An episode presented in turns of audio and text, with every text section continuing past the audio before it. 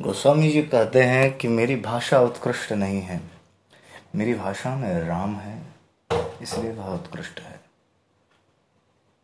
यह कोरोना का काल को मैं कहूँगा यह एक शांति का काल था।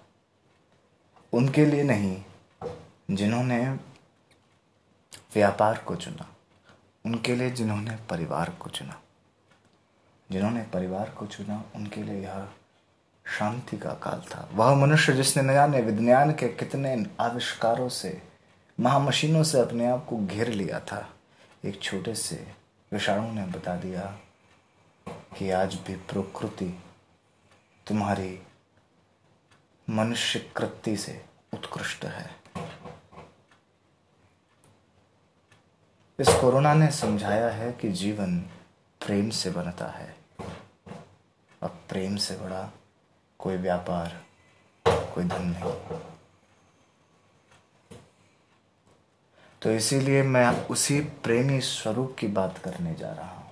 आप राम को भगवान मानते होंगे, आप राम को मर्यादा पुरुषोत्तम पुरुषश्रेष्ठ मानते होंगे, श्री पुरुष मानते होंगे, परंतु मैं राम को एक सर्वोत्कृष्ट प्रेमी मानता हूँ। एक ऐसा प्रेमी जिसने अपनी प्रियतमा अपनी प्रेमिका के लिए सात समंदर पार लंका में घुसकर, आतंकवादी के घर में घुसकर उसे मारा और अपनी प्रेमिका को वहाँ से बचा कर ले आया।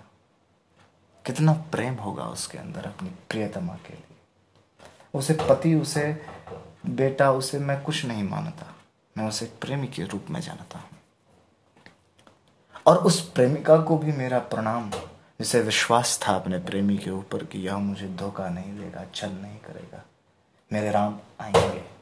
तभी तो नल दमयंती की घास दिखाकर माँ वैदे ही कहती थी, रावण जैसे ही पास आता था, तृण धरियोट सकल में जाना।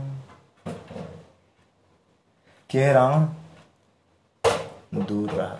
अब लोग कहेंगे कि सीता एक तिनके को दिखाकर क्या कहती थी? तिनके से क्या हो जाएगा? क्या रावण तिनके से डर गया? तिनके का अर्थ यहाँ पर श्लेष अलंकार है। साहित्य देखिए। तृण को संस्कृत में कहते हैं भूमिज। एक शब्द अनेक अर्थ। संस्कृत में कहा जाता है भूमिज, अर्थात भूमि से उत्पन्न। भगवती सीते का एक नाम भूमि जा भी है, जो भूमि से उपजी हैं, उत्पन्न हुई हैं। तो जो तिनका है वह कौन है? वह भाई है माँ भगवती सीता का। और चाहे स्त्री किसी के साथ अपने पति के साथ ही क्यों ना हो, परंतु जितना सुरक्षित वह अपने आप को अपने भाई के साथ महसूस करती है। मानती है, जानती है, उतना सुरक्षित भाव किसी के साथ नहीं हो सकती। भाई अपने प्राण समर्पित कर देगा, परंतु अपनी बहन के ऊपर आज तक नहीं आने देगा। तृणधारी होट सकल में जाना। तभी कहती हैं, वो तिनका दिखाने का अर्थात है कि हे लंकेश, कि अभी मेरा भाई मेरे सामने खड़ा है। और एक और प्रश्न आता है कि विदेहराज की उतनी उत्कृष्ट पुत्री, जिसने केवल साफ़ सफ़ाई करने के लिए कमरे की, बंद कमरे की, शिवजी के पिनाक को ऐसे उठाकर रख दिया, हाथ में ऐसे पकड़ लिया अपने बाएँ हाथ में, जैसे कि खिलाना होगा खिलौने के समान जिस स्त्री ने शिवजी के पिनाक धनुष को पकड़ लिया, वह रावण से क्यों डर गई? रावण ने उसे कैसे बंधन में डाल दिया, बंदी बना दिया? रावण ने हरण तो कर लिया था। बाधित तो कर दिया था, परंतु बाध्य नहीं कर पाया। आप बंधन में तो हैं मनुष्य के, परंतु आप बाध्य नहीं हैं कि आप इस बंधन में रहें। आप मनुष्य होकर भी परमात्मा बन सकते हैं। वह ही सीता दिखाती हैं कि बंधन में डालने के बाद भी, ज़ोर ज़बरदस्ती उठाकर लाने के बाद भी सीता ने अपना प्रेम नहीं त्यागा। सीता ने अपने अवध रघुनंदन रामचंद्र जी को नहीं त्यागा।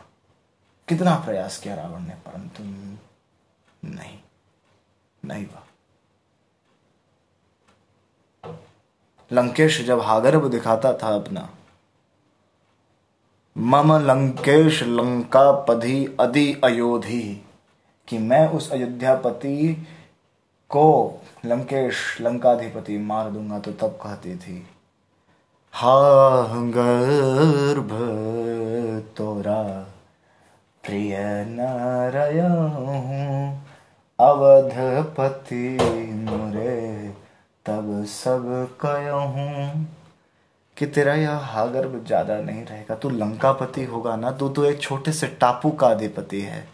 परंतु मेरे राम तो पूरे के पूरे आर्यावर्त के अधिपति और मैं उनकी अर्धांगिनी हूँ। सीता हूँ मैं मेरे प्रेमी, मेरे पति हैं वो।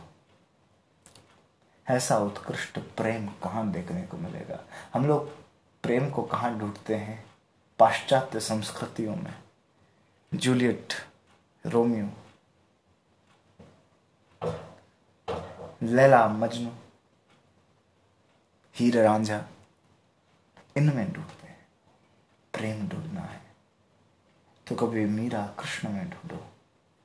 और सर्वोत्कृष्ट प्रेम ढूंढना है तो न जाने क्या हो रहा है। कन्याकुमारी, रामेश्वरम तट पर बैठा हुआ व्यक्ति, क्या एक सामान्य से व्यक्ति जानता है कि समुद्र पार लंका में मेरी पत्नी के साथ क्या हो रहा है? परंतु अपने प्रेम पर इतना दृढ़ निश्चय, इतना दृढ़ विश्वास कि नहीं, मेरी पत्नी, मेरी प्रेमिका अपने प्रेम धर्म को कभी नहीं छोड़ सकती। और उसे भी इतना विश्वास उस प्रेमिका को कि मेरा प्रेमी अपने प्रेम धर्म को नहीं छोड़ सकता और मुझे बचाने आएगा, मुझे यहाँ से लेकर जाएगा।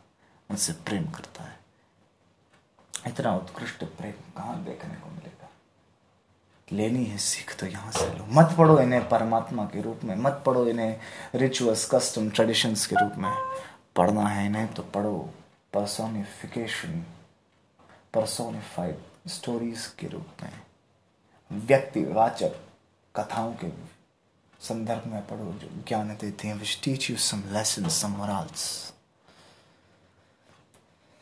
मैं यह नहीं कह रहा कि वहाँ पढ़ो, उसको मत पढ़ो। मैं यह नहीं कह रहा कि यहीं बस रामायण खोल कर बैठ जाओ, नहीं। परंतु इसे भी ज्ञात लो, क्योंकि यह जीवन सिखाना कोई और इससे अच्छा नहीं सिखा सकता। जीवन को सिखाना इससे अच्छा कोई नहीं सिखा सकता, क्योंकि रामायण का अर्थ है जीवन जीने की कला। Hindu mythology is not a religion a custom or tradition. Hindu mythology is art of living and art of dying.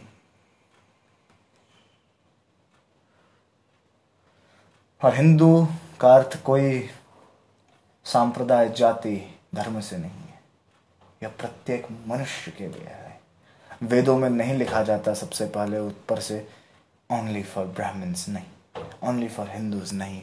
वेद तो कोई भी पढ़ सकता है। जब ग्रंथों के बाहर से नहीं लिखा जाता कि केवल हिंदुओं के लिए तो फिर हम हम इंसान क्यों बांट रहे हैं? और प्रेम को क्यों हम अपने मतलब के लिए बांट रहे हैं? प्रेम को बांटना है तो बेमतलब बांटो, हर्षोल्लास के लिए बांटो।